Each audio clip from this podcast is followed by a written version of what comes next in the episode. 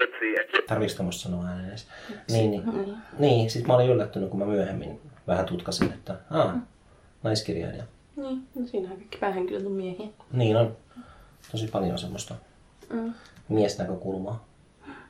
No, kerran näin päin. Niinpä. Mä kesällä syö power pua. Mä syön vähän kurkkuu teetä, kun mä puhuin samalla.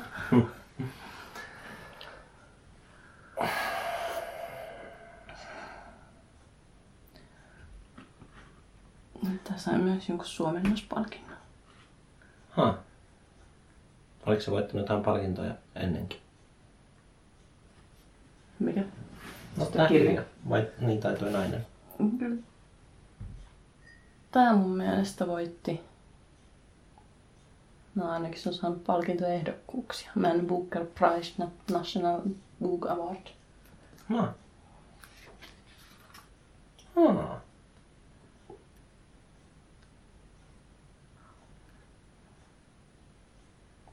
Lopultahan palkinnoilla ei ole niin paljon väliä, koska Mm. mä kävin heti perään nyt kuuntelemaan semmoista kuin Magic Mountain. Mm. Ja jotkut sanoo, että pienen elämän kerronta on vähän kuivakkaa. Mutta sitten Magic Mountainin kerronta ei ole yhtään kuivakkaa. Tuntuu, että jokainen lause on siinä mielenkiintoinen. Mutta sitten mua ei kuitenkaan hirveästi kiinnosta.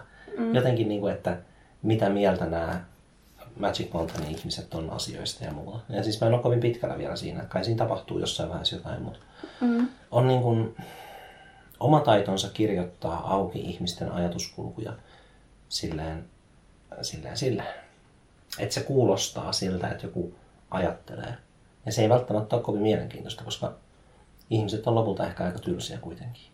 Miten ne ajattelee jotkut elämänsä tapahtumat ja rakkautensa mm. ja muut.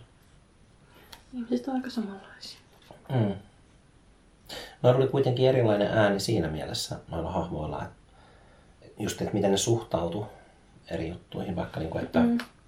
jotkut suhtautu koomisesti vaikka sairastamiseen Niin. ja toiset otti sen tosi vakavasti. Jep. Ja silleen niin kun katon nyt tätä kirjaa. Tää on... Tässä oli 900 sivua. Kyllä se nyt jollain tapaa tarvii olla kiinnostavaa, että se jaksaa lukea läpi. Mm-hmm. Ja siinähän ei tullut noita, tota... niin siis vähän äsken puhuttiinkin, että me ei pidetä kiinni mistään spoileri, spoilaamattomuudesta, vaan me puhutaan surutta kaikesta, koska sulla on blogi ja sitten siinä mm. blogissakin sä puhut välittämättä spoilereista. Et, se on Joo. Niinku- Kannattaako oikeastaan kirjan arvosteluja muuta kuin että lukee, että A, se oli hyvä lukea, koska kirjoissa on jotenkin niin paljon semmoista henkilökohtaa. Se menee niin paljon enemmän tiedätkö, tunteisiin, kun lukee jonkun kirjoittamaa tekstiä, kuin että jos katsoo leffan. Jos leffassa, leffasta vaikka sanotaan ennakkoon, että liikaa erikoistehosteita tai jotain tämmöistä, niin sitten se ei oikein haittaa. Kun sitten on vaan sellainen, että okei, sitten mä vaan ignoroin ne erikoistehosteet. No sitten kun sä luet kirjaa, niin jos ne erikoistehosteet olisi kirjassa, niin sit sun pitäisi niinku, sun pitäisi lukea ne erikoistehosteet läpi asti. Ja sit sä oot se, ah vittu nyt mä oon taas kohtaa, missä on nämä erikoistehosteet. Mm, totta. Ja mun pitää niinku nyt kestää nämä vaan läpi. Esimerkiksi mun sisko ei koskaan jaksanut lukea Sormusta herraa. Ah, miksi? No se on päässyt aina alkuun, mutta sitten se on ollut liian tylsää. Jaa, mulla on yksi kaveri, joka kuuntelee varmaan, en mä tiedä miten monetta kymmenettä kertaa, mutta siis kaveri, joka nähtiin eilen tässä, se istui tuossa noin. Mm. Ja tota, nauro paljon. Joo. Niin se oli taas kuunteles Taro Sormusterrasta. Ja kerran mä soitin sille, että mitä teet? Kuuntelen Taro Sormusterrasta. No, mutta kuunteleminen on eri asia No niin. kuin lukeminen. Paitsi jos lukee silleen silmäilemällä. Meinaatko?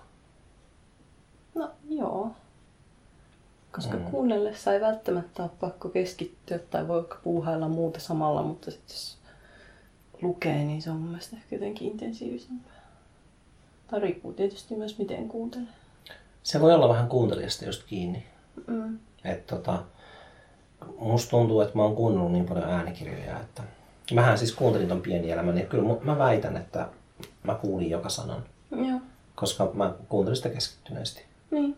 Alkupuolella saattoi olla pikkasen jotain, kun ne puhui jostain asunnoista ja missä päin New Yorkia jokin on. Joo. Niin mä oon silleen niin kuin, että sa- niin okei, okay. tavallaan mä olin iloinen siitä, että mun ei tarvinnut keskittyä niin paljon semmoisiin juttuihin.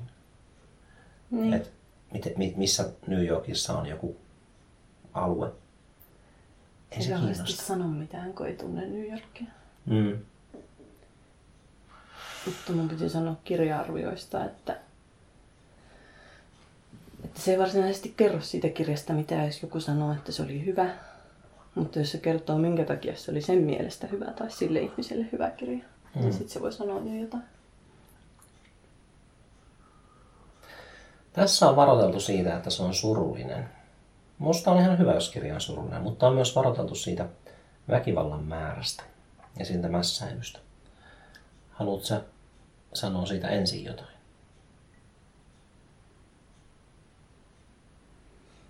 Mä, niin. No, jotenkin surullinen ei ehkä ensimmäinen sana, mikä mulle tulee mieleen, vaan enemmänkin jotenkin rankka tai armoton tai Mm. jotain sellaista. Ja olihan siinä niitä väkivallan kuvauksia, mutta mä en koskaan ajatellut, että se olisi ollut mässäilyä. Mm. Joo. Että sitten kun esimerkiksi tämä päähenkilö, jos sillä oli vakavia vammoja, joista se ei koskaan täysin toipunut, niin kyllähän sitä sitten lukija alkaa tai tietenkin miettiä, että no mistä ne on tullut. Mm. Ja sitten kerrankin se kerrotaan. Joo. Semmoinen tietty analyyttisyys, että jos joku sanoo mulle, että sulla on kallistuksen vakain rikki sun autosta, ja mä en tiedä autoista mitään. Niin, Vähän sama kuin mä en vaikka tiedä, no pahemminkaan niin kuin noista vaikka seksuaalisen hyväksikäytön jättämistä traumoista. Niin. Niin. Samaan tapaan kuin jonkun pitäisi sitten ottaa se osa sieltä autosta ja näyttää, mikä se kallistuksen vakain on niin, ja mitä sille pitäisi tehdä, niin sitten samaan tapaan se on ihan hyvä, että ne analyyttisesti näytetään, että näin tapahtui ja nyt sä varmaan ymmärrät paremmin, että mitä jollekin on voinut tapahtua. Ja toihan oli siis aika, aika niin kuin absurdin mittaan kyllä vedetty sen tarina, Niin. mutta se on varmaan niin kuin alleviivataan sitä, että kuvitellaan nyt sitten mikä tahansa semmoinen vähäisempi määrä hyväksikäyttöä, niin mm. ei se välttämättä ole siitä niin kuin hyväksikäyttöjen niin kuin lu- lukumäärästä kiinni. Enemmänkin Niin. siitä, että mitä ihmisillä on käynyt. Koska maailmassa on paljon ihmisiä, ket- ketkä on niin kuin kokenut seksuaalista väkivaltaa ja väkivaltaa niin kuin lapsuuden, nuoruuden tai aikuisen aikana. niin, Että sitten se pitää vähän niin kuin vaan scale down. Mutta että... Niin, vähän sama kuin jos auton moottorista on tosi joku osa rikki, niin sä voit tarkastella sitä osaa niin kuin yhdellä tapaa, miten se on rikki. Tai sitten sä voit niin kuin esitellä sen kaikki tavat, että tämä voisi mennä rikki myös näin ja näin. Ahaa, Joo. totta. Mutta sitten mistä mä tykkäsin tossa, että toi ei ollut semmonen hirveän usein, mitä kerrotaan mediassa niiden ihmisten tarinoita tai usein kirjoissakin, ne on kuitenkin jonkin sortin semmoisia selviytymiskertomuksia. Hmm. Usein ne päättyy jotenkin vähän avoimesti, mutta johonkin semmoiseen vähän kevyesti positiiviseen ja toiveikkaaseen, että tästä päästään ylöspäin. Hmm. Mutta sehän tässä tavallaan niinku... No nyt tulee sitten spoilereita. Tai jos Willem olisi elänyt. William. Niin. Ja sitten kaikki se muukin, että sille tavallaan tapahtuu vaan uudestaan ja uudestaan pahoja asioita. Se ei koskaan pääse yli niistä traumoistaan. Ja kyllähän se myös niin kuin menestyy ja sitten on parempia jaksoja. Hmm. Mutta tavallaan ei sitä tuu koskaan. Koskaan ei tuu sitä hän eli onnellisena elämänsä loppuun asti. Niin. Ja koska eihän elämässä välttämättä käy niin. Ei. Ei ehkä koskaan. Mm. Tai siis mä oon pahoillani, mutta jos me mietitään, että miten ihmiset yleensä kuolee, niin mm. miten voi olla onnellinen loppuun asti, jos sitä edeltää tauti, vanhuus? Jos hyppää, hyppää benchiköydellä, niin sit se voi elää elämänsä onnellisena loppuun asti. Mutta ei, Äkkis. älä mene sinne. Tule pois sieltä. No, sehän totteli. Ja tietokoneen näyttö säästöi. Niin. Ja taulu. Ja kaikki muukin. Äh, niin. Niin, tai että se kun se ajankulu oli semmoinen asia, mikä, mitä toi sai mut miettimään. Mm. Mä sanon toi kirja, koska se kirja on tossa. Niin. Ei mäkkis. No sekin, koska se ei ole enää pikkukisu. Tämä muuten liittyy, siis se stand-up-koomikko, jonka nimeä mä just en, en muista tai halua sanoa. No en muista oikeasti, mutta tota, sehän sanoi, että kamalaa kun joku tuo koiranpennun kotiin ja koirat elää sen maks 15 vuotta. Niin voisi saman tien sanoa, että haa, ostin meille tulevaa surua. Niin, että- Niin. Silloin kun Mäkkistä tuli mulle, mä näin useampia unia, missä mä kadotin sen tai se kuoli tai jotain. hmm. Ne oli ihan kauheita. Mutta niin. Mäkkis. No nyt kiinnostaa nauhuri. No, niin, mu- mutta niin, mutta niin. Että kun tuossa kuvataan tosi pitkä ajan jakso, siis käytännössä ne jostain parikymppisestä silleen, kuinka vanhoiksi asti ne ehti elää. Ne oli 60 ja about 60 ja sitten Mm. ne Otto-vanhemmat oli 80. Niin. Niin, niin, koska ei elämä ole semmoista tasaista. Tai että kun ehkä sitten monissa on joku sen, sen tyyppinen, että siinä on semmoinen hetki elämää, joka sitten päättyy siihen toiveikkaaseen Mm. Niin kuin, että juttuun, että tästä nyt niinku, niin. Mutta sitten tuossa oli just se, että no välillä asiat menee parempaan suuntaan, sitten tulee taas joku takaisku, sitten menee ehkä vähän paremmin, sitten tapahtuu taas jotain ihan kamalaa. Mutta tavallaan, että se on vähän niin kuin semmoista aaltoliikettä. ää, aaltoliikettä. Mutta niin, musta on, se Niin. niin. mä tykkäsin tuossa lopussa, että se loppuu. Mm. Että et on silleen, niin kuin, että ne kuoli. Loppu. Niin. Et se on tavallaan Oli. semmosissa, vaikka se olisi aina surullinen loppu, kun on mm. kuolema, mutta ainakaan ei jää semmoinen, niin kuin, että no, mä näin jonkun elämää ja nyt ne jatkaa elämää. Niin. Ei jatka. On mun ansiota oikeastaan lukijana, että ne kuoli, koska mä pääsin loppuun asti. Totta. Ja sitten yhteydessä siihen ajankuluun on se, että kuinka paljon ihminen muuttuu tai voi muuttua. Mm. Että kuinka paljon siinä pysyy samana kaikesta sitä ajankulumisesta huolimatta. Toi jätti mut kyllä niin kuin miettelijäksi. Tos, niin kuin mä monta kertaa ajattelin eri asioita. Mm. Esimerkiksi kun siinä oli, oli se JB, se kuka oli sitten huumeiden käyttäjä, taiteilija myöhemmin, niin se ajatteli, Se oli taiteilija ainakin. joo, mutta et se joka käytti huumeita sitä aika paljon. Joo. Niin se puhui siinä, että, että elämä, se ei mennyt ihan näin ehkä, mutta se oli tosi hyvä vertauskuva. Mm. Että elämä on vähän sitä, että sä heilautat auton oven kiinni ja joku, joku on, huutaa, että hei, avaimet jää sisään. Mutta sä oot heilauttanut sen oven kiinni ja sitten se elämä on sitä, kun se ovi menee kiinni. Ja mä ajattelin, että toi on tosi hyvä vertaus silleen. Jotenkin mä ajattelen, että onko ihmiset silleen lukittanut itsensä niin kuin johonkin tietylle polulle. Että ne ei koskaan voi enää muuttaa sitä suuntaa, jos mä jatkan tätä metaforaa näin. Mm. Niin kuin mä ymmärrän, että sitä pitäisi muuttaa, että jos sä pääsit sinne auton, sä voisit ajaa johonkin toiseen elämään. Mutta sä oot niin kuin lukinut itsesi ulos sieltä. Ja jos kuuluu jotain rahinoita, niin se on kissa. Joka puskee nauhuria. Mä kyllä nyt käyn hakemassa sen pois. Mitä mieltä? Onko silleen, että et puske sitä nauria? Niin. No toi on vähän sitä samaa, että no muuttuuko ihminen vai muuttuuko se polku. Mm.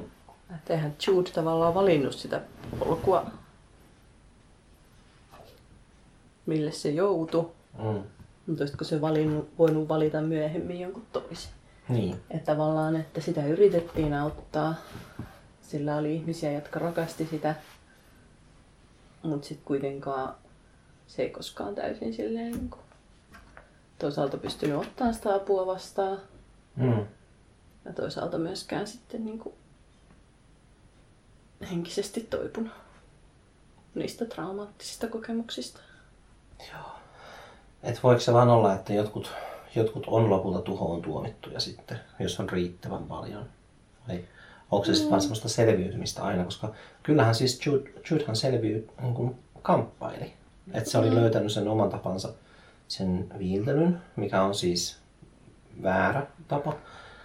Mutta sitten ei se, kovin ei suositeltava ole tapa. suositeltava tapa, mitä jos nyt jälleen kerran tällainen junttina, joka ei tiedä näistä asioista, niin mm. mutta oli hyvä, että niin tuon kirjan kautta niin alkoi ajattelemaan noita, että, että jos, jos on ihmisiä, ketkä satuttaa itseään toistuvasti, koska niiden on pakko, niin onko se sitten niin vaihtoehtona jollekin pahemmalle.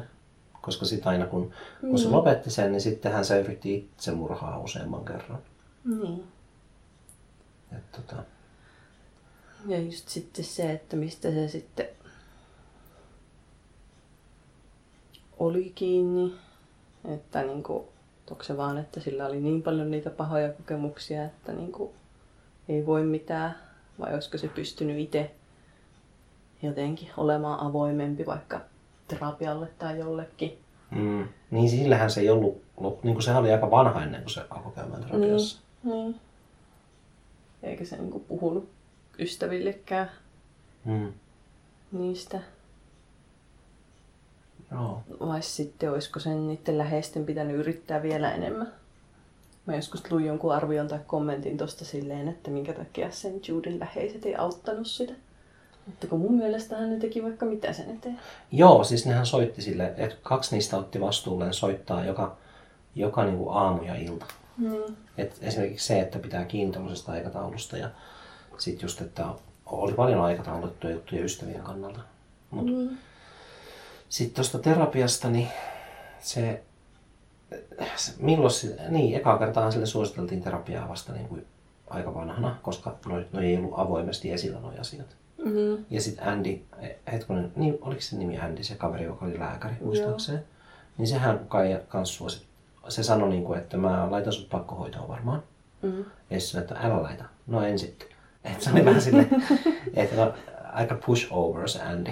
Mutta sitten toisaalta kun sillä oli, se oli niin lähellä, että se on just vähän niin kuin, että miten niin kuin lähellä olevat ihmiset ei aina niin kuin osaa toimia järkevästi tuommoisessa tilanteessa.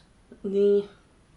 Mä asiassa just luin, tuossa selasin tota kirjaa, niin luin pienen pätkän, missä Andy ja Jude keskusteli ja siinä se Andy oli just silleen, että ehkä mun olisi pitänyt laittaa sut pakkohoitoon. Mm. Niin, mäkin muistan ton. Mullahan, mähän kuuntelin ton siis töissä lehtien jakaessa, niin äh, kyllä siinä varmaan niin viikko meni. Olikohan se sitten 42 tuntia pitkä, mutta että Joo. mä kuuntelin semmoisen ehkä neljä tuntia yössä, niin kyllä se meni kymmenen yötä. Joo. Um, mutta et, et se on aika tuoreessa muistissa kyllä. Mä taas on lukenut sen neljä vuotta sitten, ei ole tuoreessa muistissa. Niin, mutta se jätti suhun tietyt mielikuvat. Sä kirjoitit Joo. siitä sen blogipäivityksenkin silloin. Niin. Luitko sä sen? Luin. Se oli hyvä blogipäivitys. Eikä, eikä se mun mielestä kovin spoilaava ollut kyllä, mutta toisaalta niin. Niin. eihän siinä hirveästi tekstiä kyllä ollut. Ei varmaan. Kirjoita pitempiä, niin ehdit spoilaamaan. Mä siis kirjoitin tuosta kirja-arvion lehteen, Mm. mutta se oli semmonen niinku näin lyhyt. Mm. Montakohan merkkiä? Siis semmonen yksi pieni kappale. Ja sitten se oli silleen, että mitä mä pystyn sanoa kaikesta tästä. Niin kuin yhtään mitään järkevää tässä mitassa. Niin. Sitten mä kirjoitin jotain tosi kliseistä, että vaikuttavaa ja rankkoja.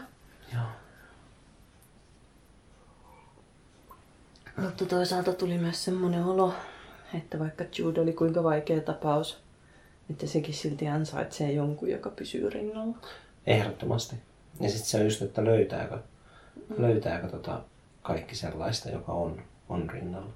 Mutta sitten mm. noi on myöskin, niin, ähm, kun siis mulla olisi niinku varmaan, niin kuin yleensä sivupoluissa onkin, että tuntikausiksi riittäisi ajatuksia. Että mä, en, mä oon sillä aina niinku välillä huomannut, että Aa, tuli tämä juttu mieleen, mä puhun siitä myöhemmin. Että se ei nyt ole sopivaa. Mutta yksi asia, mikä, minkä mä tulin ajatelleeksi aikaisemmin ja nyt myöskin, niin liittyy. Eli kun silloin oli se työminä. Ja se rakensi sen työminän ja se oli oikeastaan semmoinen rooli, missä sillä oli aika hyvä olla. Mä meinasin just sanoa samaa, että sehän oli myös menestynyt juristi. Niin ehkä siinäkin mielessä semmoinen ihminen on vaikea passittaa pakkohoitoon, kun näkee, että jollain Mm. Osa-alueella sillä kuitenkin niin kuin menee hyvin ja se pärjää. Joo, joo. Mutta mä kävin miettimään just mm. niinku roolien luomisia sitten Niin. laajemminkin, että voisiko myös parisuhteessa, se, sehän niinku kehitti, sehän ei pystynyt harrastamaan seksiä ilman, että se oli niinku traumatisoiva uudestaan. Niin. Mutta silti se niinku piti salassa sen, että se ei todellakaan nauttinut seksistä ja harrasti sitä silti. Että se oli niinku vähän niinku tosi huono tapa ottaa rooliin. Mutta olisikohan sitten ollut myöskin sellainen niinku arkiminen rooli. Sehän piti tietyllä tapaa semmoista, koska kaikki tykkäs siitä ja että se veti semmoista niinku, se oli tosi hyvä tyyppi Niin. ja empaattinen. Niin. Niin olisiko se voinut vaan sitten jotenkin vielä laajentaa sitä arkiminen rooliaan silleen, että se olisi niinku vallannut lisää tilaa siltä se niin kuin pahalta ololta. Niin. Ja ehkä niin kuin, no jotenkin ulottaa sitä omaan itseensä päin. Mm. Koska mä just luin tuossa sitä kohtaan, missä se seurusteli sen Calebin kanssa. Mm. Ja sitten jotenkin se, että niinku, no sen lisäksi, että sille omasta tahdostaan riippumatta lapsena ja nuorena tehty niin paljon väkivaltaa, niin sitten se ajautuu vielä niin kuin aikuisena tavallaan vapaaehtoisesti väkivaltaiseen parisuhteeseen. Mm. Mutta onko se niin kuin, että sillä oli niin jotenkin syvä usko itsestään, että se ei vaan niin kuin kelpaa tai että se on ruma ja ällöttävä. Niin sitten jos edes joku haluaa sen huolimatta siitä, että se lyö sitä, Mm. niin sitten Tota, eihän toi ole kovin kaukana siis todellisuudesta. Mä sanon kaukana todellisuudesta siis, koska toi on kuviteltu tarina. niin, Mutta sitten kyllähän näillä meidän maailman väkivaltaisilla, kusipäisillä ihmisillä on puolisoita. niin, Ja ne on alkanut olemaan niiden kanssa. Ja sitten just miettii sitä, että et miten ne, ne sitten sopii yhteen niiden tota, huonojen ominaisuuksien kautta. Niin kuin tietenkään niin kuin, Calebin huonot ominaisuudet suuntautu ulospäin väkivaltana ja sitten Niin. Judin niin kuin väkivaltaiset niin kuin sisäänpäin. Että se niin kuin, Caleb vähän niin kuin pääsi mukaan siihen pahoinpitelyyn, mitä Jude teki itselleen henkisesti ja fyysisesti. totta. Et, olisiko siinä, että sitten kun se alkoi olemaan niin kuin rakastavan ihmisen kanssa, niin miten sitä nyt oikein sanoisi? Nämä on vähän niin kuin ajatuksia, mitkä syntyy tässä samalla kun mä puhun, mutta Calebin ja Judin juttu niin kuin eteni paljon nopeammin johonkin semmoiseen niin kuin väkivaltaiseen vuorovaikutukseen. Mutta sitten tota, ähm, mikä se puoliso oli? Willem. Willem.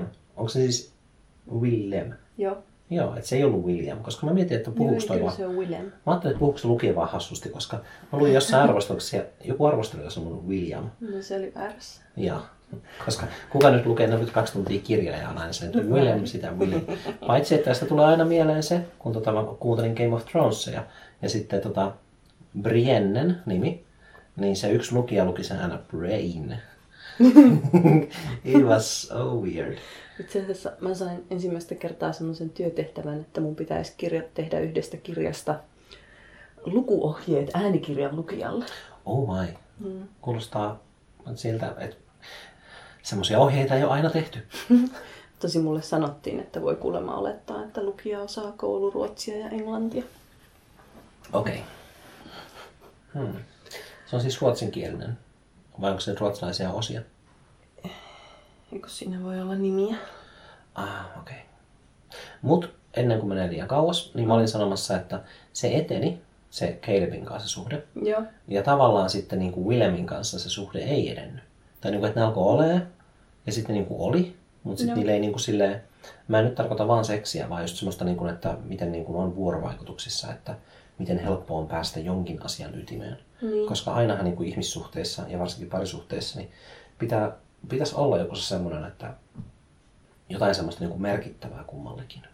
Ja vaikka se niin kuin oli Calebin kanssa, niin kuin, se oli tuhoisa se suhde, mutta sitten jotenkin heidän ominaisuutensa mahdollistivat sen etenemisen Niin. siihen, mihin se nyt sitten etenikään. Mikä on siis kuulostaa tosi karulta, mutta sitten tota, että Judylla ei ollut semmoista ähm, rakastavaan ihmissuhteeseen liittyvää potentiaalia, Niin. että se voisi edetä. Käykö toi järkeä? No joo, että se tavallaan niinku, että sillä ei ollut semmoista myöskään kokemusta semmoisesta hyvästä rakastavasta ihmissuhteesta. Mm. Ehkä se vaan niinku alistui siihen Calebin kohteluun. Mm. Ja sitten taas Williamin kanssa. Se ei suostunut alistumaan siihen rakastavuuteen.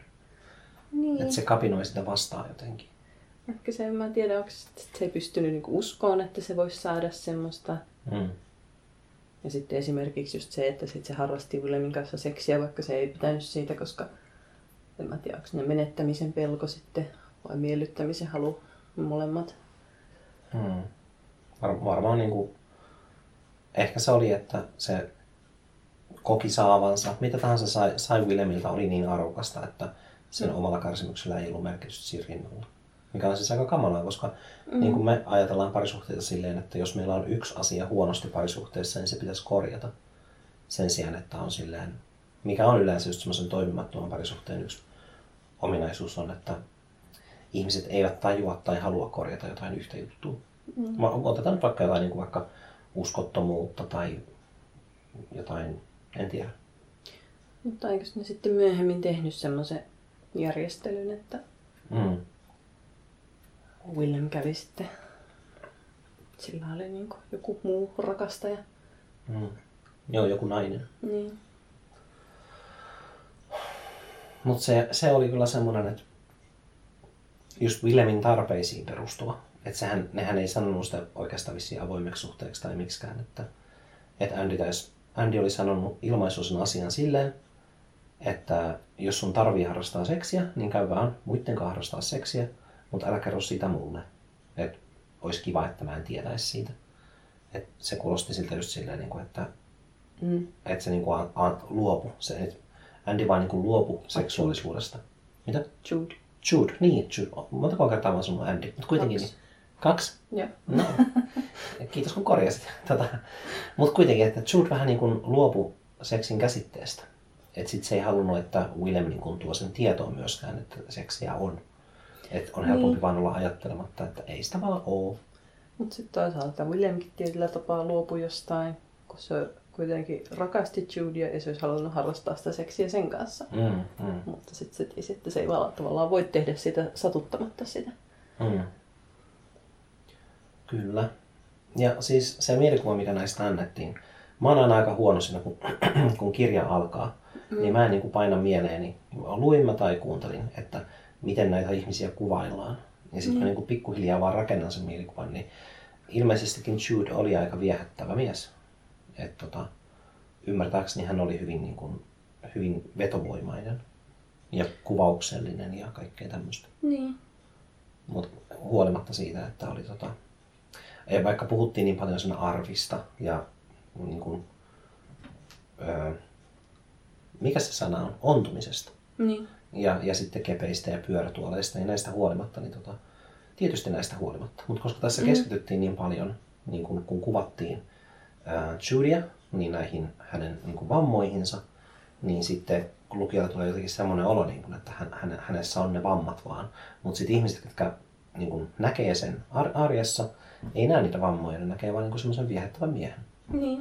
Ja siis tämä liittyy lähinnä siihen, että kun William on silleen, niin kuin, että, että sä, oot, sä oot tosi seksikäs ja musta on kiva harrastaa seksiä sunkaan. Niin. niin sitten se tulee lukijallekin jotenkin niin kuin Williamin sanojen kautta vasta silleen, niin kuin, että Aa, hänen poikaystävänsä näkee hänet tosi viehättävänä.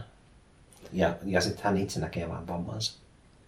No mä just tuossa selaillessani näin niin kohdan tuolta alkupuolelta, missä oli just silleen, että ne oli vielä opiskelijoita, että monikin ilmeisesti kaikissa bileissä yritti iskeä Judia, mutta hmm. se vaan ei niinku reagoinut näin. Ah, joo. Vähän niin kuin tuossa Death Noteissa toi mm. Light Yagami.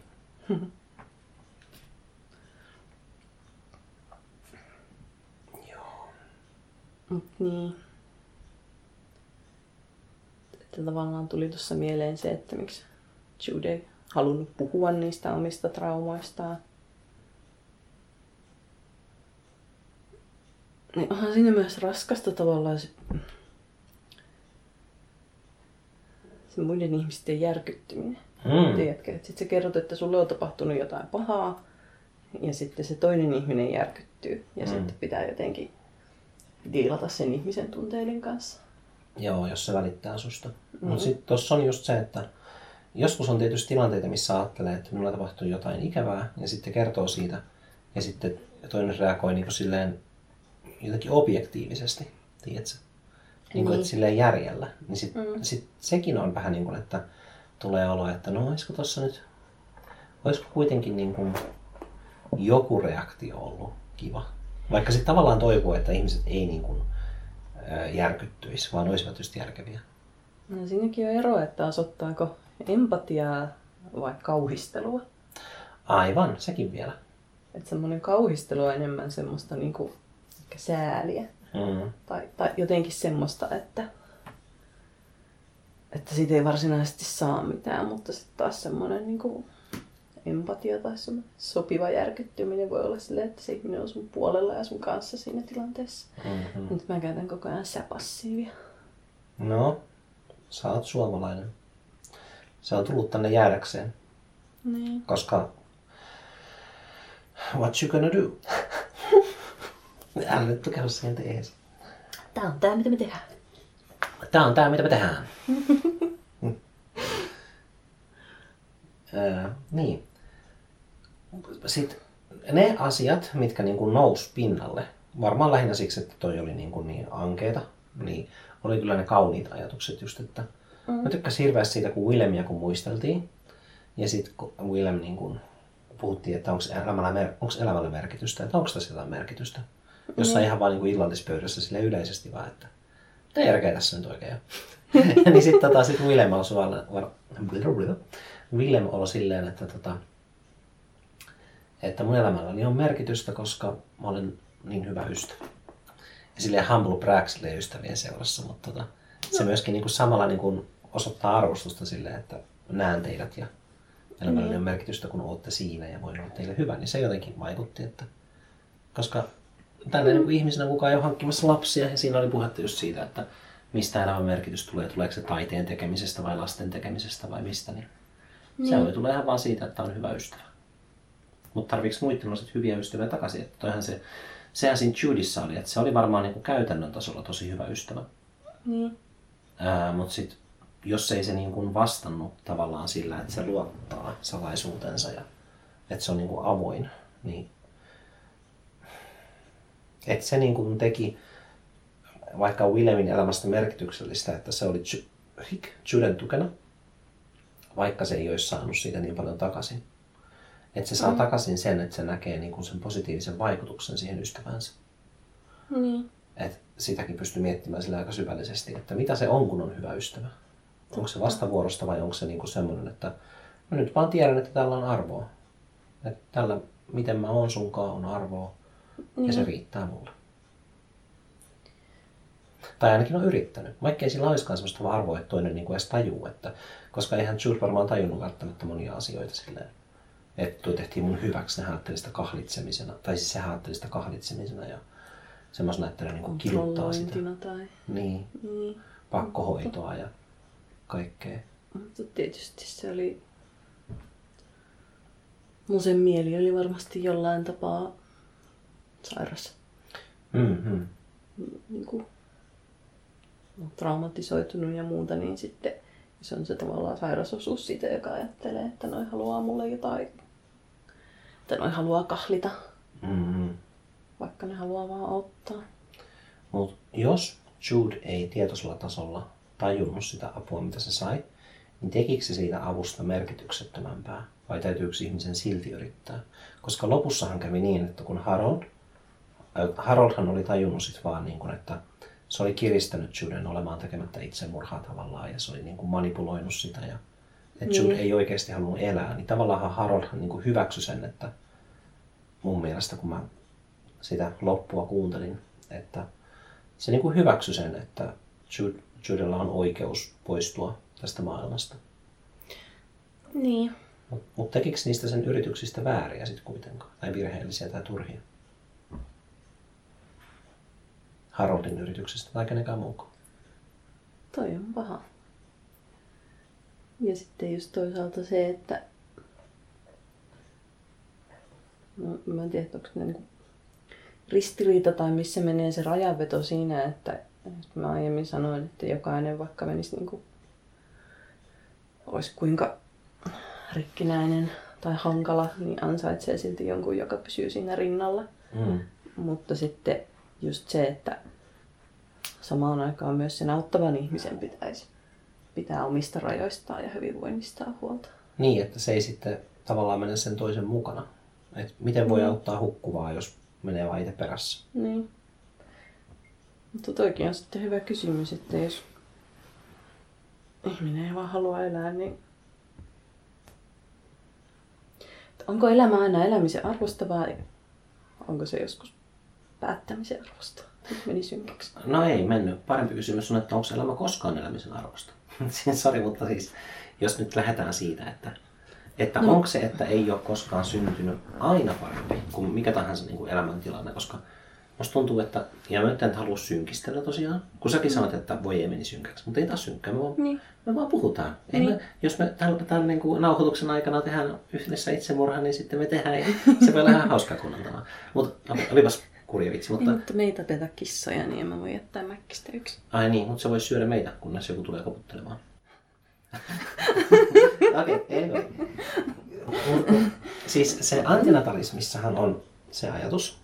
Ja siis mä tiedän, että Mm. siellä antinatalismilla on vähän huono nimi. Sen lisäksi, että se on huono nimi itsessään ja vaikea muistaa ja ymmärtää. mutta, mutta, siis, mutta siis ajatushan on siinä, että elämä, elämä on sitä, että kun sulla on hyvä olla, niin se on siksi, että sä oot onnistunut pitämään ikävät asiat loitolla tai ikävän olon poissa.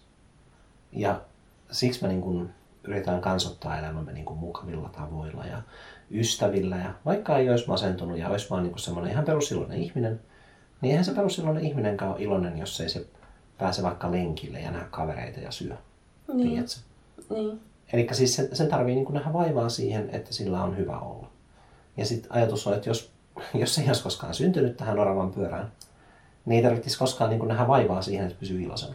Et se, se on se ehkä se, vaikka mä nyt en mitään tiedäkään mistään, mutta mä oon ymmärtänyt, että antinatalismin syvin ajatus on se, että kun elämä alkaa, niin sun täytyy alkaa sinnittelemään sen merkityksellisyyden ja onnellisuuden puolesta. Ja sitten tosi monille, ketkä on silleen, että ehdottomasti kannattaa syntyä. Esimerkiksi tämä, se on yksi juttu, mikä niin kuin, oliko se, muistatko Karlen keskusteluohjelman? Et on varmaan ikinä kuunnellut. Ei. Okei, no se on semmoinen, se on podcastina myöskin. Mutta että tällä Kaarella on semmoinen ajatus, että, että elämä on aina niin kuin, sen arvosta. Niin. Että mielu, mieluummin tämä mieluummin tää, kun ei mitään, se taitaa sanoa. Joo. Ja se on semmoinen, missä mä oon niin kuin silleen, että ää, täysin päinvastaista mieltä esimerkiksi. Mm. Että jos jollain on tommonen tunnuslause, niin varsinkin jos hä- hänelläkin on pari lasta ja tälleen, niin totta kai se on sen tunnuslause. Mutta että mä, kellä ei ole lapsia eikä tuu, niin sitten on paljon helpompi ajatella silleen, että, että ärsyttää, että synnyin, onnesta taikasta ikuisesti. että et tää on semmoinen niinku mukava välimaasto. Mä oon päässyt syntymään, mutta mun ei tarvitse niinku olla arvostavasta kohtaa ja ottaa semmoista mielipidettä, niin kuin, että no hyvä, että synnyin suotuna. On kiva olla olemassa. Mä, voin, mä voin olla siinä puolivälissä, niin kuin, että no mä nyt tässä ihan vitun sama. Niin. Että en mä tiedä, kuinka kova biologinen selviytymisvietti ihmisellä sitten on, mutta nyt jos tulisi joku zombi-apokalypsi, sanoinko mä se oikein? No joo, vaikka. Miksi se, miksi vaan maailmanloppu? No kun se ei kuulosta yhtä jännältä, No okei. Okay. koska ei maailman loppu vaan semmonen niinku kriisikatastrofi. Joo. Niin jaksaisiko sitä itse ruveta sinnittelemään ja lähteä tonne selviytyä? Et jos kuitenkin suurin osa ihmisistä kuolee, mm. niin olisiko se sitten sama olla siinä etujoukossa? Niin, ja, sit, ja tässä on sekin bonus. Onko kukaan ikinä tutkailu, että miten mukavaa on olla zombi? Ehkä zombina on aika, aika jees olla. Ainakaan ne ei kuole kauhean helposti. Ei, plus niille ei näyttäisi olevan hirveästi murheita. Ainakaan siis kaikki zombit, mitä mä oon nähnyt mm, elokuvissa ja muuta, ne on, no, ne on vähän jotenkin ärtyisen olosia. Mutta ei, ei sen enempää kuin mitä ihmiset usein. Mutta sitten toisaalta, mitä sitten tapahtuu, kun ne on syönyt kaikki ihmiset? Mitä ne sitten syö? Ne varmaan vaan niinku kuivuu. En mä tiedä, siis on Sitten jos on kauhean nälkä. Niin joo. Niin, on, onkohan se niinkin, että, että zombeilla on vaan niin kuin aina semmoinen nälkä? Vai onko se, että niiden nälkä herää silloin, kun ne vaikka niin kuin haistaa verta tai havaitsee ihmisen? Mä en tiedä. Mä oon miettinyt näitä paljon, koska siis mä luin Walking Deadia tosi kauan ja sitten aina niitä kirjepalstoja ja kaikkea. Ja... Mitä? Ei mitään. Mutta siis Walking Dead on, se sarjakuva on hyvä. Joo. Joo. Ja siis tota, Mä siinä kerran lukea se, mutta sitten mä en lukenutkaan. Joo. Mä itse asiassa just tuossa toissa päivänä niin muisteltiin, mä olin Mallalla, joka siis, en mä tiedä, kuulijat ei tiedä Mallaa, mutta se oli Arkissa Sofia. Ettekä te tiedä Arkkiakaan. No Arkki on mun tekemä elokuva, menkää katsomaan. No niin. ja sitten kun meillä oli Karolkka sille elokuvalle, ja sitten se oli meillä, ja sitten tota, Malla oli käymässä keittiölattialle nukkumaan, ja sitten mä en tajunnut, että se on käymässä nukkumaan siihen. Mä vein sille Walking Dead ykkösen, mä olin aika humalassa. Mä sanoin, että, Malla lainaa tää, tää on hyvä kirja. Ja Malla oli, että kiitos paljon, juuri mitä halusinkin. Ja se pisti sen pään alle tyyniksi, koska se on niin paksu. Se on 1100 sivunen. Ja sitten mä olin, että Hä? Ja sitten mä kävin hakemaan kakkosia. Malla, kuule, sä et ehtinyt selailemaan sitä, kun tässä on kakkososa. Ja sitten sit Malla otti sen kakkososan ja halas sitä ja sitten se nukkui siinä. Niin ainakin niistä Walking Dead ö, koko, kokoelmaversioista niin saa aika hyvän sängyn aikaan. Okei, korvaa tyynyt. Ja tyynyt ja halattavat asiat. Niin, halityyny. Halityyny pitää olla. Niin, Mä oon halityyny ihmisiä. niin mäkin. Mä en osaa nukkua mahalla enkä selällään. Kylellään ja sitten käsien pitää mennä jotenkin. Joo, Mut ihmiset- puoliksi mahallaan ja sitten pitää kuitenkin käden olla sen tyynyn päällä, ettei ole ihan lytys. Joo. Mutta ihminen ei voi korjata halityynyä, koska ihmiset on tota, aika ö, kuumia ja hikisiä ja Ei niin liikkuu. pehmeitä. Niin, ne on yleensä aika luisia. Siis silleen, tarkoitan, että niiden kallo. Niin, Että se kallo ei tunnu hyvältä päältä vasta. niin. Ja on niillä muitakin luita. No joo, totta. Joo. Sitten on pitkä aika, kun mä oon nukkunut silleen kenenkaankaan, niin sit menipäs tää nyt henkilökohtaisesti. Mutta ei tää nyt hirveän henkilökohtaisesti. Koska mä en oikeastaan edes muista, että miten mä varmaan nukkuisin silleen. Mä, olisin varmaan, mä en varmaan saisi unta. Ja sit kun mä olisin nukahtanut, niin sitten mä varmaan olisin kääntänyt unissaan kylkeä pois siitä, siitä kauheasta tilanteesta. Mm. Mut mistä päästäänkin? Ajattelit se sama. No se on pieni elämäkirjassa. Mietin ne sitä, nukkuu. kuinka Se- toinen käsi on aina tiellä. Se on aina tiellä. Mitenköhän noi ratkaisi sen, kun äh, Jude ja Willem, niin nehän nukkuu sylikkäin aina. Niin, Ainakin ne sanoo. niin. No, vissiin joku tekee niin. Ilmeisesti. Mutta toisaalta niin silloin oli jotain tekemistä jälleen Juden niin kuin, mielenterveyden hoitamisen kanssa. Että he halusivat nukkua silleen, vaikka tuli hiki. Mm. Mutta sitten niin kuin, että oli semmoinen turvallinen olo, kun sai olla jonkun sylissä. Joo. Ja mäkin tavallaan aina toivon, että Mäkkis tulisi mun päälle nukkuun, mutta sitten kun se on ollut siinä vähän aikaa, niin mä oon silleen, että mene nyt pois, että mä saan kääntää kylkeä. Mm, niin ja se on sentään vain niin kuin kolmekiloinen kissa. Niin. Vain neljä. Kolme ja puoli. Okei. Toi on aika pieni kissa. Okei. Mä oon, mulla on vähän kokemusta kissoista. Mutta se on syönyt paljon viime aikoina. No, ei se. No Ei joo. paljon vaikuta. Mutta silleen sitä mietin siihen, jos vähän palataan, että kun jos joku on silleen, että elämä ei ole elämisen arvoista, Mm. Niin sitten sille yleensä aina sanotaan, että no onhan se ja asiat voi olla paremmin huomenna tai että niin kuin et tiedä mitä niin kuin elämällä on vielä sulle annettavaa. Mut, Entä jos sille ei vaan oo? Entä jos se joskus ei vaan olekaan? niin. Sitten on semmosiakin, mun mielestä on tämmöisiä tilanteita, missä joku on ajatellut, että no minä nyt, elämä ei ole elämisen arvosta, odotan mitä tapahtuu kivaa, ja sitten sille tapahtuu jotain kivaa, ja sitten se kiva päättyy, Niin. ja sitten se on taas niin kuin, merkityksetöntä. No, Tai mä en tiedä, onko sana merkityksetön oikein, niin. kun onhan nyt jotain merkityksiä, mutta niin kuin, että onko se sitten kivaa. Toivottavasti Tai- tämä... Hm? Sehän on jännä, että se niin katsotaan jo sairauden oireeksi, jos ajattelee, että elämä ei olisi elämisen arvosta. Hmm. Niin, katsotaanko? No, periaatteessa joo. Eikö sitten heti, jos joku ihminen sanoo niin, niin tulkita masentuneeksi. Olisikohan niissä kyselyissä jopa... No, itsetuhoisuus on tietysti yksi Joo, oon mäkin joskus sen kyselyn tehnyt kyllä. Ja... kriteeri. Joo. Öö, hei Mäkkis taas, älä kaara sitä. Mä meille vettä. Joo. Aloita si- sillä välin joku ajatus tosta, niin mä kuulen sen kyllä. Joo. No jos puhuttiin siitä väkivallan määrästä Mm-hmm. tuossa kirjassa. Mä luin sen kirjailijan jonkun haastattelun silloin aikoinaan. Ootas. Mä en tajua, että on taas tällaisia suhina ääniä. Niin, väkivallan määrästä. Niin, että se kirjailija oli saanut kritiikkiä siitä, että on niin tässä nyt mässäillään ja kamalasti väkivaltaa on. Mm. Niin sitten se oli itsekin sanonut siihen tai perusteli sitä just silleen, että se on niinku tavallaan tarkoituksellista liiottelua. Mutta että sitten toisaalta myös niiden ihmisten niin kuin menestyselämässä on silleen ylenpalttista. Aivan. Joo, mä mietin kanssa, kun oli About miljonäärejä pari niistä. Ja... Niin, no melkein kaikki. Niin. Jos miettii, että Jude oli niin rikki ja sitten siitä tuli silleen niin kuin todella menestynyt juristi. Mm.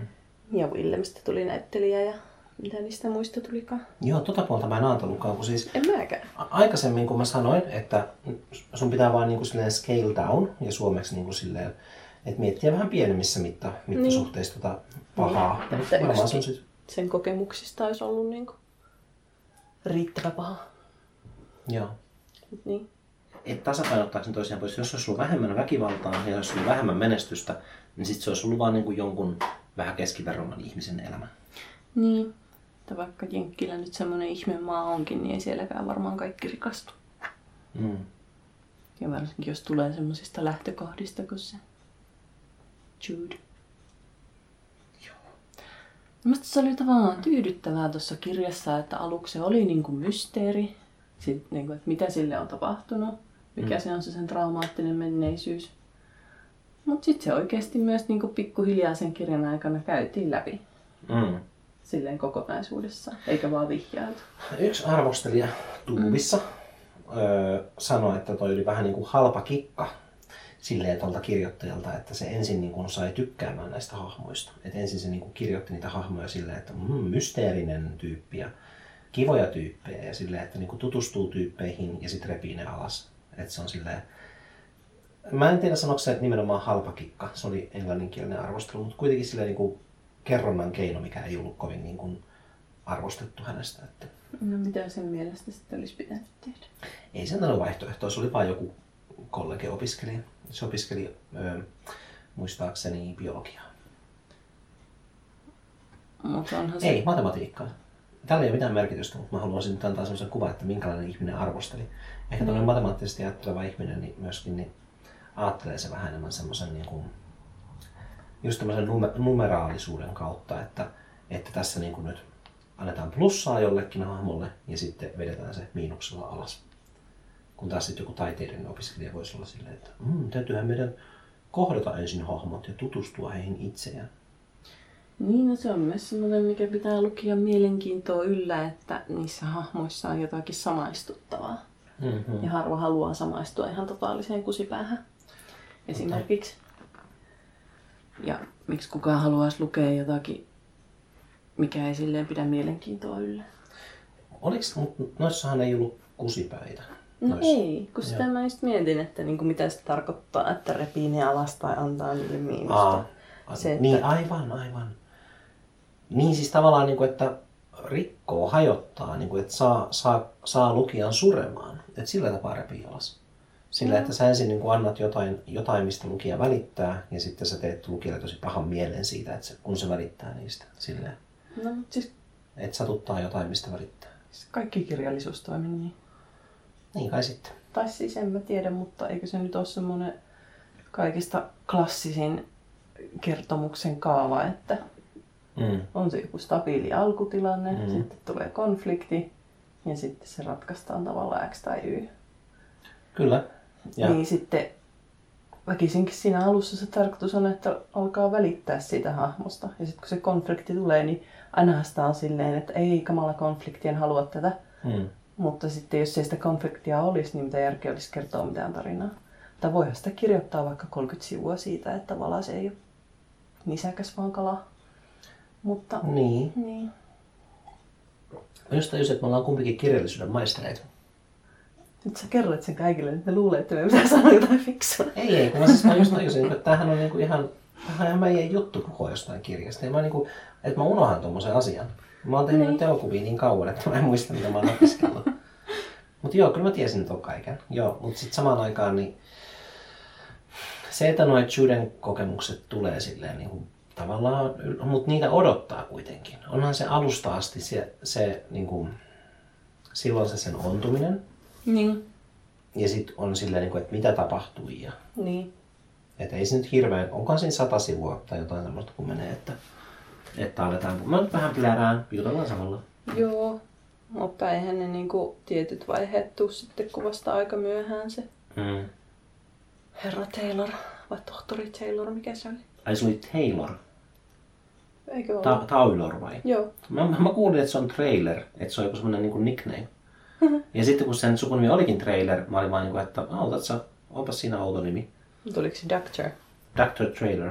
Taylor? Taylor, joo. Se sanoi sen sitten jotenkin. Joo, se sanoi sen, kun se oli Doctor, niin sitten se er seurasi Joo. siihen seuraavaan sanaan. Joo. Mutta niin, että no olisiko se toiminut sitten niin päin, että ensin oltaisiin kerrottu ne kaikki karmeat lapsuuden kokemukset, no sitten se olisi ihan eri kirja. Niin ois. Ja mä itse asiassa leikittelin semmoisella ajatuksella, että mitä jos tota, ähm, niin, että jos tämä olisi kerrottu niin kuin täysin aikajärjestyksessä. Ja sitten Niin. se, se olisi ollut ehkä jopa masentavampi kirja silleen, että ensin katsotaan kauan aikaa, miten sillä menee huonosti. Niin. Ja sitten aletaan pikkuhiljaa katsomaan, niin, että ai nyt se, sillä alkaa mennä paremmin. Ja sitten taas kaadutaan. Niin. Että se on ehkä, ehkä se olisi vielä niin kuin masentavampi kirja. Niin. Öö, mutta mulla itse asiassa tuli semmoinen... Mit, mitä? Masentavampi ja ehkä vähemmän kiinnostava. En Mm. tiedä. Ehkä joo. Vähän mysteeriä pitää olla. Mutta Niin. tota, mä en tiedä sanoinko mä siitä, mutta kun mulle on elämässäni sattunut jotain hauskaa vaikka, niin sit mä, ja mä oon kertonut sen tarinana myöhemmin, niin mulla on, sanoinko mä tästä, että mulla on käynyt nyt kaksi kertaa silleen, että mä oon kertonut hauskan sattumuksen aikaan niin toisesta hauskasta sattumuksesta. Ja sitten mä oon nyt kolmannen, kun kolmas jännä juttu tapahtui. Se oli tämä yksi, yksi tietty mökki viikonloppu, jos muistat. Ystäväni kanssa me menimme. Mm. Se oli, no, se oli because the implication. Joo. Ai sä et tiedä sitä. Ai mitä? Sä et tiedä sitä vitsistä because of the implication. Ei. No okei, no mä pääsisin tästä varmaan neljännen tason juttuun, mutta mä nyt en mene siihen. Niin, niin sitten siellä mökkiviikonlopulla, niin mä tota, kerroin, kerroin tästä tilanteesta. Mm. Ja sitten mä kerroin, siinä kohtaa mä aloin kertomaan kolmatta tarinaa, minkä mä kerroin siinä tilanteessa. Joo. Ja sitten mä siirryin kertomaan taas sitä tarinaa. Ja nyt jos mä kerron siitä mökkiviikonlopusta, niin mä kerron kaikki nämä kolme tarinaa sisäkkäin. Aivan. Ja, ja sit siitä mä keksin, kun mä ollaan nyt tekemässä noita leffoja, niin mä pystyisin, kun mä oon ajatellut, että pitäisikö mun kirjoittaa ne kirjaksi joskus. Ja sitten jos mä kirjoitan ne joskus kirjaksi, niin mä kirjoitan ne toistensa sisään. Koska yhden hahmon kautta voi, koska ne, ne on erillisiä tarinoita tavallaan, mutta ne liittyy toisiinsa, että sitten niinku voidaan vaan siirtyä niinku yhden hahmon kautta kertomaan, että ja silloin tapahtui näin, ja sitten siellä sisällä on kokonainen toinen kirja tai tarina. Aa. Joo. Tai sitten, kyllähän nämä kaikki leffat voi mahtua yhteenkin kirjaan, jos ei kirjoita kovin pitkästi. Mm, siis kysyä, tuleeko niistä sitten yksi iso kirja? Jos vaikka nämä kolme, tehdään kolme leffaa ensin, Joo. ja sitten voisin tehdä niistä yhden kirjan. Niin. Sillä eihän mulla suuret suunnitelmat, mutta nyt näyttää tapahtuvan koko Yksi ajan. puoli leffaa on jo tehty. Siis se on melkein toisin kuvattu, niin kyllä mä sanoisin, että sit on enemmän kuin puolet tehty. No joo, se oli vaan semmoinen karkea heitto, kun No ei, sä oot ihan ole yhtään karkea. en edes puoli karkea. Matkaa sitä munahara. Ti- Tiedät sä ton? Joo, Okei, no hyvä. siihen mä viittasin. Okei, koska muuten toi suuksi tosi huonosti sanottu. Niin. Mutta tota, niin, siis mä aina ajattelen, ei nyt aleta puhua elokuvista ehkä sen enempää, vaikka sä näytteletkin yhtä päähahmoista tässä tokassa. Mutta mä oon aina ajatellut, että kun elokuva on kuvattu, niin sit se on lähellä valmista, koska sit siinä on enää niin kuin hirveästi mun puljaamista. Mutta Mut sit se- toisaalta siinäkin on paljon työtä. On, on, mutta mä ajattelen silleen, että sit se on riippuvainen musta. Että silleen, ö, kaikki, missä pitää näytellä ja mitä pitää kuvata, niin se on riippuvainen niistä näyttelijöistä. niin mulla on semmoinen olo, että kun ne on purkissa, niin sit, kys- sit se on enää kiinni siitä, että mun tarvii puljata. Että se, tavallaan se elokuva on tehty, se on vaan niinku leikkaamatta, äänittämättä, editoimatta, niinku kaikkea. Ja ei muutama biisi pitää vielä myös. ja niin kuin nauhoittaa. Ääni, Niin. kaikki, kaikki kuusi biisiä pitää äänittää. Niin. Niin tota, mutta sekin on silleen, että mun on helpompi pyytää ihmistä niin tulemaan laulamaan. Aa. Että se on vaan semmoinen, että haluatko laulaa? Joo. Et, et, kun taas sit kuvaustilanteet on aina semmoisia, että, niinku, että hirveä sopiminen, että milloin on hyvä sää tai oikea Mm. sää. Milloin pääsee sinne paikkaan, minne Ketkä? pitää mennä. Ja... Onko se paikka auki? Niin. Onko siellä paikassa ihmisiä? Onko se ravintola? Pitäisikin mennä taas syömään sinne. Joo, kun luotsiveneeseen. saa rahaa. Mä saan itse asiassa tänään rahaa. Tänään palkkapäivä. Cool. Se on kuusi minuuttia yli. Että pitäisi tuhlata. Mm-hmm. Ei vaankaan. Sitten mä oon pikkusen vähän katkera siitä, että no en mä nyt tietysti kummonen influenssari oo, vaikka mulla se blogi joskus olikin. Tai on se vieläkin, mutta mä en ole kirjoittanut sitä. Mutta sitten kun joku jääkiekkoilija ottaa ton kirjan lukupiiriinsä, niin sitten kaikki muutkin alkaa lukea sitä. Siis ton pieni Joo, se oli se Kevin Lankinen. Se oli jossakin kisoissa joku suuri stara ja sitten se tykkäsi lukea ja sitten se luki tota kirjaa niiden kisojen aikana ja sitten sit se perusti sillä, että sitten oli somessa joku semmoinen lukupiirikin, missä sitten, tai en mä tiedä onko vieläkin. Hmm. Minähän tämmöisten jääkiekkoilijoiden kelkkaan lähden. Eikö se, nyt sä ajattelit väärää lajia. Ei niillä ole kelkkoja. Mutta hei, mitäs mieltä olet siitä, että tämä on hyvin paljon niin kuin secret history, eli vain jumalat juhlivat öisin? Tai niin kuin mulle tulee siis. Kukaan ei ole sanonut mulle tätä, mutta mä oon sitä mieltä, että tämä on vain niin kuin jumalat juhlivat öisin. Koska siinä oli se yksi tyyppi, joka oli köyhistä oloista, ja sitten se törmäsi näihin muihin ihmisiin, ja sitten ne ei tiennyt, että se on ehkä köyhistä oloista, tai ne tiesi, mutta ne auttoi sitä. No niin sen tukena, ja se löysi ystäviä. Ja sitten tota, oliko se niin, että ne sit murhasi jonkun vahingossa tai jotain, mutta että... Vai vähän tahalla. En mä tiedä, siitä on vielä kauemmin, kun mä oon lukenut sen. Joo, siitä on, on siitä mullekin kauan. Mä tykkäsin siitä. Se oli Sekin niinku, on tuolla. annoinko mä sen sulle? Ei kun mä oon ehkä ihan itse se hankkinut. Ihan itse hankkinut. Mutta Se on ihan hies. Sorry. mä en muuten leikkaa tätä sitten varmaankaan. Mä en jaksa, joten nyt se on päässä saada hiessä ihan kaikkien kuulen. Joo. Joo, kuitenkin. Mutta en mä tiedä, voisiko se sitten olla joku semmoinen jenkkikulttuurin ominaispiirre, että jos puhutaan jostain, eikö tämäkin sijoitu? Yliopistoon. Niin. Joo, kunhan tää kouluun sijoittuu. Ja Amerikkaan eikäisin britteihin. Ai, eikö tää ole Hampton College? Richard Pape. Älykkäitä ja kauniita opiskelijoita, kevyitä huumeita. Rikkaille ja lahjakkaille nuorille Hampton on rajoittamattomia mahdollisuuksien paikka. No okei, ihan sama oikeastaan onko se. Koska jos se on silleen, että on tommosia hienoja kouluja, mihin menee rikkaiden perheiden lapset, Mm. niin sit se on tavallaan jo itsessään semmoinen tietynlainen konfliktin aihe. Että sit siellä onkin se yksi, joka on köyhästä perheestä, mm. jonka pitää opetella niille tavoille. Joo. Ja sitten just tommonen ryysyistä rikkauksiin. Niin, Joo. ainahan se viehättää. Kyllä. Viehättää. Viehättää. Viehe. Onpa hassua. Niin, Ja julmaa. Me tapetaan eläimiä jollain, mikä on viehättävä. Se on viehe. niin. Aa.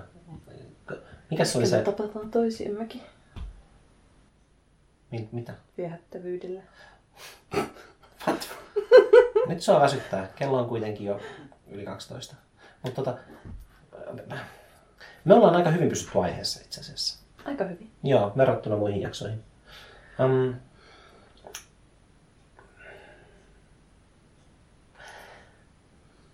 Toi oli mulle tosi intensiivinen lukukokemus, mutta se saattaa myös johtua siitä, että mä luin siitä noin puolet yhden päivän aikana. mm. Ja ainakin viimeiset 200 sivua mä varmaan vaan itkin. Ai. Mm. No, se oli koskettavaa. No siis joo, kyllä saa itkeä. Mutta kun, siis mulla oli just silleen, että mä niinku itkin silleen... No. Sisään. Ky- ei kun siis, mm. mutta sanotaan, että mulla tuli kyyneleet silmiin ja mulla oli pari semmoista... tai semmoinen... Semmoisia oli niinku pari, mutta ne oli just silleen niinku niiden kauniitten hetkien kohdalla just. Aa. Et mulla oli se, esimerkiksi kun lopussa, kun se riehuu niitä kasvatus, kasvatus niitä adoptiovanhempia vastaan ja mm. sitten ne halaa sitä ja sitten se on silleen, että eka kertaa hän tuntee millaista on olla lapsi. Saa riehua ja haukkua mm. ja sitten kuitenkin häntä rakastetaan. Niin mä olin se, että puhu. No voi olla, että toi oli semmoinen kohta, missä mäkin itkin. Joo. Mutta samaan aikaan sitä kaikkea niin kuin, Hmm. en mä tiedä, surullisuutta ja aikaa ja rakkautta ja menettämistä. Ja... Mm. Toisa, mähän puhuin siitä metaforasta siitä jää avaimet auton sisään. Joo. Niin, niin siinä oli myös muita semmosia, semmosia niin elämän kestäviä ajatuksia. Mm. Ja niistä, niistä just osa oli semmosia, että milloin se alkaa se onni. On sitä niin kuin, että nytkö se onni alkaa. No nytkö, mm. nyt, kun mulla on, nyt kun mä voin niin kuin vaan olla. Että tämähän mm. nyt menee siihen antinatalismiajatukseen sillä, niin kuin, että, että jos me täällä nyt nähdään vaivaa siihen, että me päästään onnellisuuden tilaan, niin ei siinä varmaan voi hirveästi istuskella, koska meille tulee vaan niin kuin makuhaavoja pyllyyn tai hikeen mm-hmm. ja sitten nälkä. Ja ruokaa pitää aina tehdä. Niin. Mutta tavallaan, no, siis palaa siihen aaltoiluun, että siksi toi mun mielestä oli hyvä, että, että kun ei tule sitä semmoista. Ja he elivät onnellisena elämänsä loppuun asti kohtaa, Mm-hmm. Ja sitten jos miettii niin kuin mielenterveysongelmia, mä oon tästä joskus puhunut ennenkin ystävien kanssa, että kun mediassa usein esitetään, kerrotaan just semmoisia selviytymistarinoita Mm. siitä, kuinka oli masentunut, mutta vähintään ollaan menossa parempaan suuntaan tai ainakin esitetään aina silleen, että niin kuin se pahin on voitettu ja Mm. edessä on hyvää, vaikka se ihmisen elämä saattaa olla niin kuin edelleen silti kamppailua ainakin välillä tai tulee jotain takapakkeja tai Mm. jotain. Niin sitten mä unohdin, mikä mun pointti oli. Että tässä kirjassa niin ei ole. Niin. Ja että se on hyvä. Niin. Vaikka eihän niin kuin realistisuus välttämättä tee kirjasta hyvää, mutta mun mielestä toi oli siksi niin vaikuttava. Mm. Jos Se mä ajatellaan vaikka, realistisuutta. jos mä ajatellaan vaikka Murakamia, joka tekee myös aika pitkiä kirjoja. Niin. Oletko lukenut niitä? Ei. Ai. Mulla on vaan niitä kaksi hyllyssä. No sulla on aika paljon. Tää on muuten, tästä jos sais kuvan jonnekin, mutta ei meillä ole semmoista podcast-hommelia, että siinä olisi hirveästi kuvia. Tää on kyllä komea tää sun koko ison seinän kattava kirja. on. No, Itse menkä. sun ottama kuva. Mun ottama kuva. Mutta toisaalta silloin mulla on ehkä vaan kaksi paljon kuvia. hyllyä. Ei kun kirjahyllystä, ei musta. Niin, mutta siis mä oon ottanut myös sun asioista kuvia. Niin. Kaikenlaisista huuhaista. Se oli vitsi. tota, mutta kuitenkin niin siis eh, Elina Sivula, pod, ähm, blogi, Si- sivulla vaikutus. Sivulla vaikutus. Helppo muistaa. Tuliko se siitä drinkistä, minkä me Maria Joo. keksi? Joo. Ja ystävämme, ystävämme tota, keksi sun drinkin nimen sun synttäreille, kun me oltiin pitää sulle yllätyksenä niin karaokebaarisynttärit. Ja Joo. sitten mä niinku tein semmoisen cocktail-menun ja laminoin sen. Ja sitten mä menisin ottaa kunnian, koska mä olin ihan varma, että mä keksin sivulla vaikutuksen. Mutta onneksi kun mä väitin tätä sulle, niin sitten tota, hän oli siinä paikalla ja sanoi, että mä keksin sen. Ja sit, ai jaa. Ja en mä uskonut sitä, mä olin ihan varma, että mä olin keksinyt sen. Mutta tota, ihan vitun sama. Hyvin symbioottisesti. Joo. Sitten mä mietin, että miksi en mä ole koskaan itse ajatellut tollasta. Ei noin tuu mieleen. Niin. Vähän niin kuin silleen, että Mäkkis asuu Mäkimatissa. Silleen, että Niin. what the fuck? niin kuin eilähän se vaan yllättäen. Tuli. Neiti, neiti A oli silleen, että Niin. ha, Mäkkis asuu Mäkimatissa. Ja sitten Mäki oli silleen, että miten Mäki oli silleen. Ja nyt mäkkis on tossa tolleen. Tolleen kuin se kissa tonne, että ne taittaa tassut tonne rinnan alle. Joo, näyttää niin kuin niillä olisi semmoiset lyttänät puupsit. Ai mä ajattelin, että se näyttää siltä, se olisi semmoinen puuhka, mihin sä olet laittanut sen tassut. Joo, myös siltä se näyttää. Mä itse asiassa en ole koskaan ennen ajatellut, että ne on lyttänät puupsit, mutta nyt tuli semmoinen olo. Kyllä ne myös voi. Niin. Kun ne on just siinä kohtaa. No, sen dekolteen alueella. Niin. Vai onko dekolteen nimenomaan niin kuin rintojen yläpuolella oleva alue? Oh. Okei, okay, no ei sit mitään. Mä oon ymmärtänyt dekolteenkin väärin. Se on niinku... Tää tässä. No, kaulan alla. Niin. Solisluiden välissä. Ehkä, ehkä vähän tissivakaa voi kuulua siihen, mutta ei kuitenkaan itse tissit. Joo, hyväksyn tämän. Mutta... Niin, mä oon ajatellut tehdä siitä mun branding, kun nykyaikana varmaan pitää brändätä itsensä. Joo, sanoppa se jollekin, jonka tota, nimi ei sekä Instassa että YouTubessa on Niche Video Studio. The Department of Getting Shit Done. Ei se on mennyt. Se oli muuten noloa, kun, tai ei ollut noloa. Mutta siis mä en ollut tajunnut, että Department of Getting Shit Done oli niin hyvä juttu. Mentiin mm. baariin ja sitten siinä oli tota, ää, niin Jenni on siinä ja sitten Panda oli siinä. Ja sitten Panda alkoi selittää Jennille, että mutta tällä, tällä tyypillä on kyllä paras Insta-nimi. Ja mä olin, että ai, Niche Video Studio. Mitä herra? Ei, mitä? Mikä se on? Ei, vaan siis Department of Getting Shit Done. Mhm. Aivan muutin sen, mä en tiennyt, että se oli hyvä. Olihan se hyvä. No siis, kun mä en tiennyt, että et, et se olisi semmoinen, mutta tuntuu vaan siltä, että niissä videostudio on se, millä me nyt mennään. Niin, ja se on ihan hyvä pitää se sille yhtenäisenä, Mm. että kaikki on sitten samalla nimellä. Että sitä mä mietin silloin, kun mä vaihdoin sitä mun blogin nimeä, että onko se sivulla huomioita vai sivulla vaikutus, mutta huomioita olisi kyllä vähän tylsä. Se olisi vähän joo, sivulla vaikutus on just hyvä. Ja, mut, joo, tosiaan kannattaa mennä sillä studiolla, niche video studiolla, koska elokuvat ottaa aika ison osan kuitenkin taiteellisesta ulosannista, niin sit se on kuit, tää on kuitenkin se, mitä me tehdään. Niin on. Mä en, nyt, en mä tiedä, jaksas mä enää puhua tuosta kirjasta. Haluatko puhua sitten? Musta tuntuu, että mä oon sanonut kaiken olennaisimman. Mietitäänpä joku, joku yksi juttu vielä. Oikein silleen. Mä en ihan täysin tajunnut, mitä se tapahtui, kun se poltti itseään. Niin sit mä olin että no nyt se, joo, se poltti itseään, mutta mä en ymmärtänyt täsmälleen mitään. Miten Ehkä- siinä? Mä en muista yhtään. No se jotenkin niinku suunnitteli polttavansa itseään niin, että se vaikuttaa niinku keittiöonnettomuudelta. Aa, Mut sit kaatuiko se oli- öljyä päälle vai mitä se teki? Joo, se teki niinku öljystä semmoisen niinku, öljystä semmoisen kohdan itsensä ja syytti sen palamaan. Niin, Niinku käsivarteen tai jonnekin. niin. Ja sitten mä olin vaan niinku, että miten se menikään. Mutta tää on just tätä, niinku, että se on enemmänkin se äänikirjan ongelma, koska mä en tajunnut, mm. että on silleen, niinku, että se asia, mitä, minkä kuvailu tapahtuu, niin. mä en tajunnut, että nyt se, että se tapahtuu just nyt. Että nyt just mm. tapahtuu se asia, mitä se meinaa tehdä. Joo. Sen sijaan, että siinä on vaan silleen, niinku, että mä teen näin ja mä teen näin. Vähän semmoista niin Jonni Joutavaa, että mitä nyt ihminen tekee. Niin. Tähän tää, mitä me tehdään. Aina uudestaan.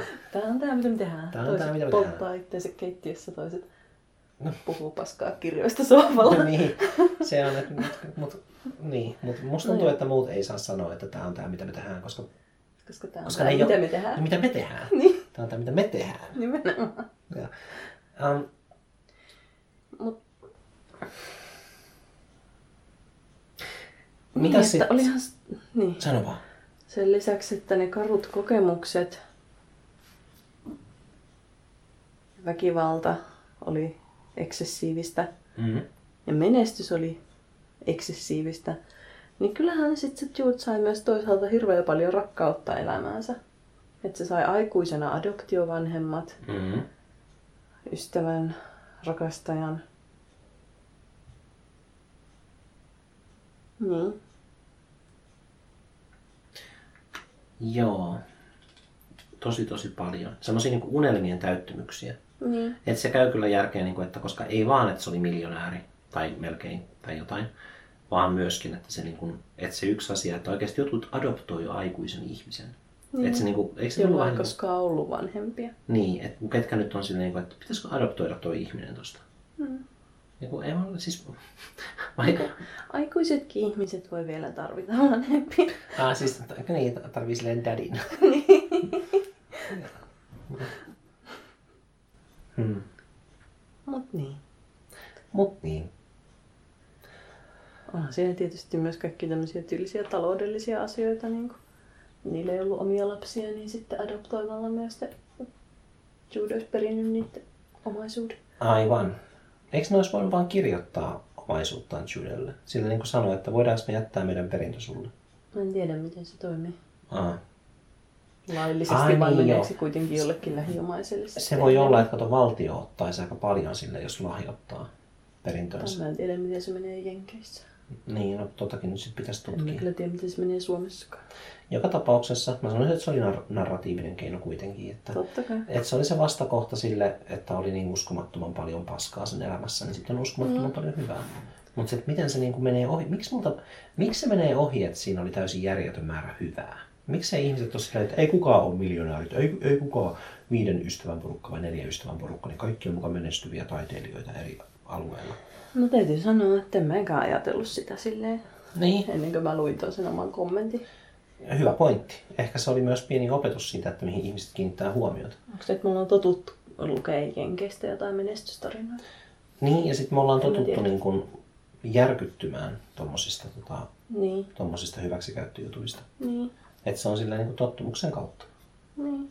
Tää on nyt jotain, mistä pitää, nyt pitää olla silleen, että kauheaa, siinä oli hyväksikäyttöä ja se oli kauheaa. Tai sitten mm. voi olla tälleen, niin kuin, että no se oli osa tarinaa. Ehkä se on osittain niin kuin meidän kirjallisuuden maisteruudesta tulee, että me, me suhtaudutaan noihin elementteihin semmoisena niin kuin tarinan osina. Koska mm. me ollaan, kumpikin meistä on, tai meillä on yhte, yhteisesti ollaan niin kuin yli kymmenen vuotta varmaan opiskeltu kirjallisuutta. Jos se olisi semmoista aktiivista opiskelua tai semmoista lonnimista, niin kuin meillä. Mutta tota, niin sitten meillä on tullut se, niin kuin, että niin, no että raamatussa Jopilta viedään kaikki ja sit se on niin kuin tarinankerronnan elementti. Ja ootko koskaan miettinyt, että Leijona kuninkaan tarina on tosi raamatullinen?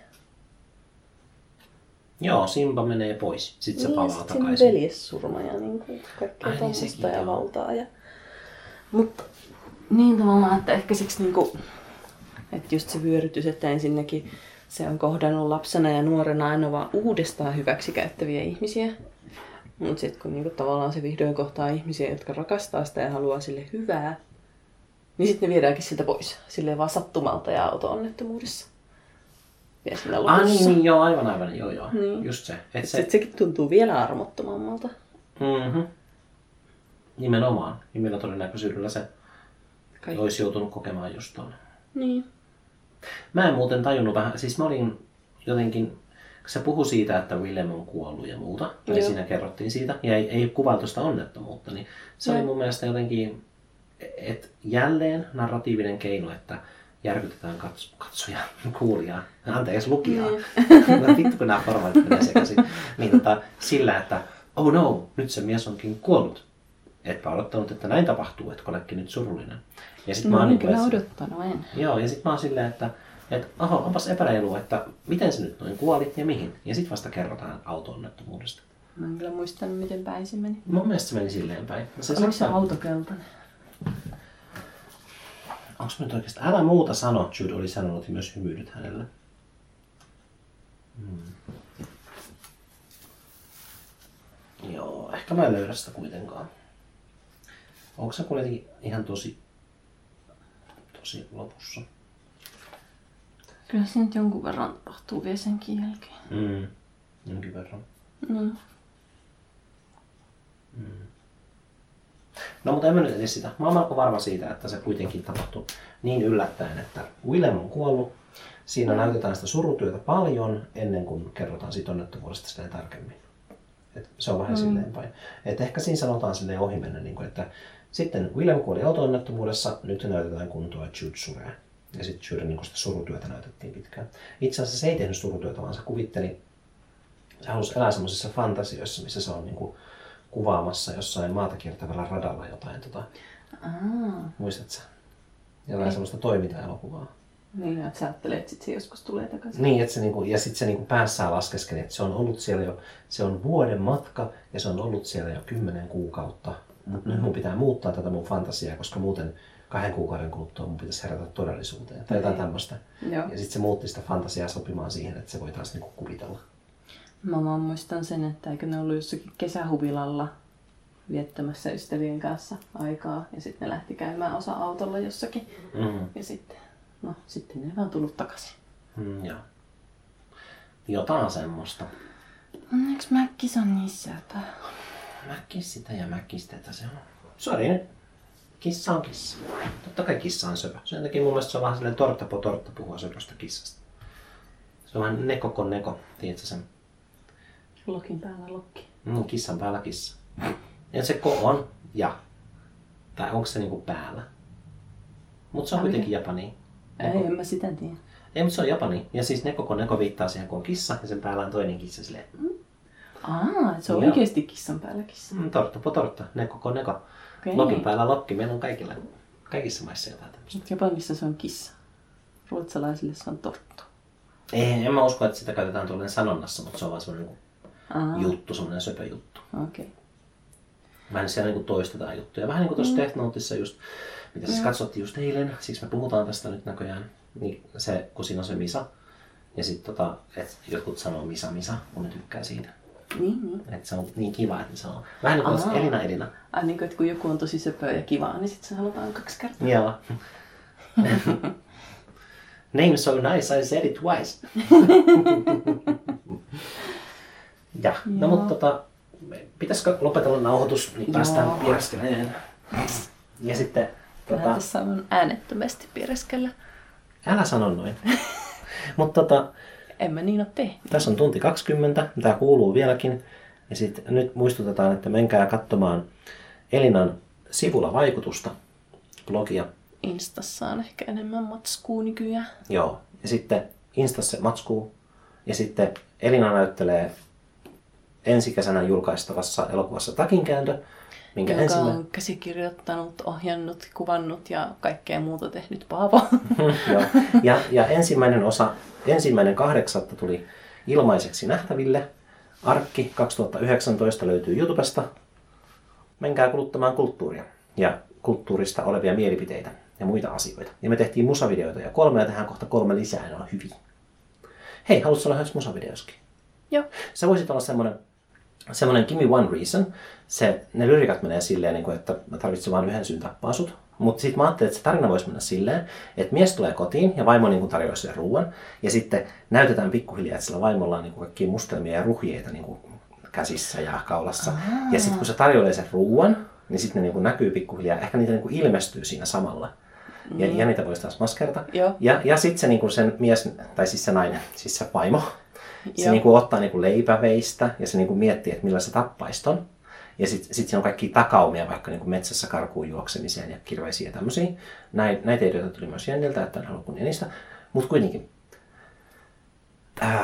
Mutta sitten se mies myrkyttyykin. Nah, se on silleen, että mä voisin tappaa sut näitä ja näitä ja näitä näin. Mutta sitten se ruoka oli myrkytetty.